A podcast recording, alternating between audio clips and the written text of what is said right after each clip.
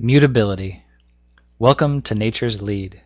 In this podcast, I try to both examine and express a certain approach towards life that is based both on my philosophies and on, more importantly, the writings of people such as Ralph Waldo Emerson and Henry David Thoreau.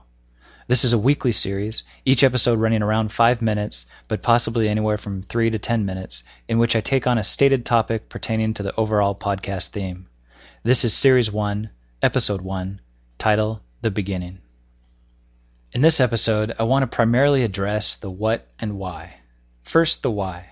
If I'm going to produce something original and put it out there for public consumption, I want it to be significantly unique. Something that is truly original. I don't want to throw myself into the rumblings of shadows, elbowing each other and stretching their substance thin to see the light of novelty. I will endeavor, therefore, to provide you with a perspective on life that I hold dear, one I have thought a lot about, and one that I have not seen oft reflected in society. And now, second, the what. Let's establish a baseline. Concept 1 Mutability. Mutability is the ability to change.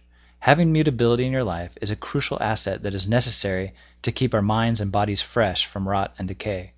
Change is the hardest thing we confront. The inertia of the human mind encourages us to stay the course, to follow known footprints. Yet we only progress, we only advance ourselves when we have the courage to change, when we attain mutability.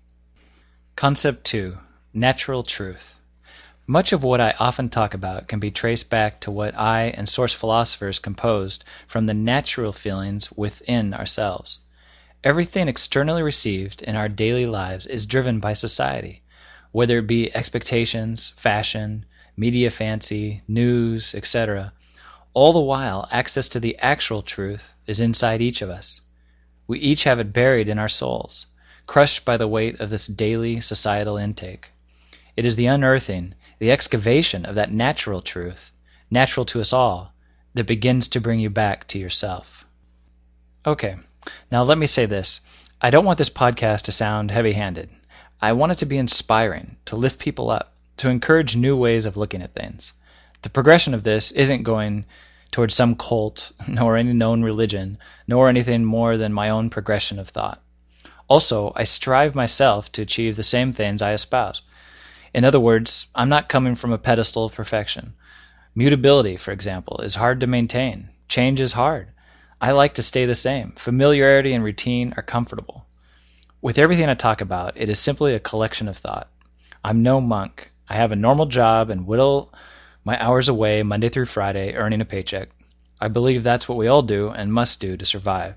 But that doesn't mean we must sacrifice the integrity of our minds. Though we may, by day, don our public face, one of conformity, an inner through line must resonate that is true to our nature.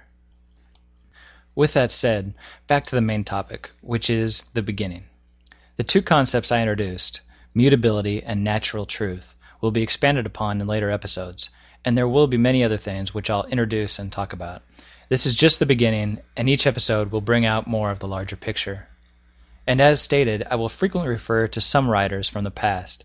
Mostly they will be from the Romantic period in England, which was the early 1800s, and America's own Romantic time, which revolves around people like Emerson, Thoreau, and Whitman. A quick word on the Romantics.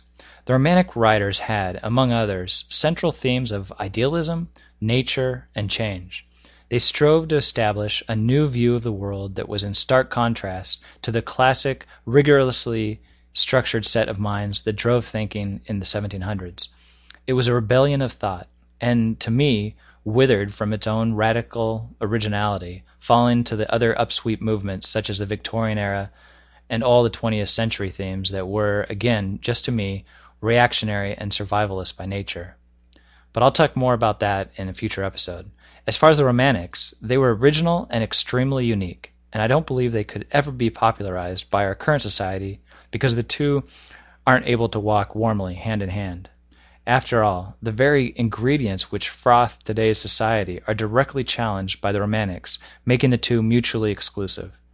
Thus, you'll see a biography on a Bronte, a Dickens, or a Hemingway, or better yet, a movie version of one of their stories, but you'll not hear anything on an Emerson or a Thoreau. As you've probably guessed, Much of my thought evolved from the inspiration of the writers from this era, but often their words were simply eloquent ways of expressing those feelings and thoughts that already were with me, bubbling into weak formations within my heart as a young man. I'm sure many of you have experienced the same, either through religion or philosophy or some other source. The moment that you hear or read in words that which you knew was true all along, but never had the vision or courage or simply the words to express. And that moment provides you with a legitimate connection back to yourself. The moment where the public you, the daily you, the you that everyone knows and loves, is tightly joined back to that inner you, the quiet you, the you that is so often muted and tucked away down to where all that can be mustered is a whisper that even falls short of its own echo. That new found union is beautiful and pure and you, from then on, have more confidence in listening to and believing in those whispers from within. That brings us to a close. I wish you well, and don't forget to follow nature's lead.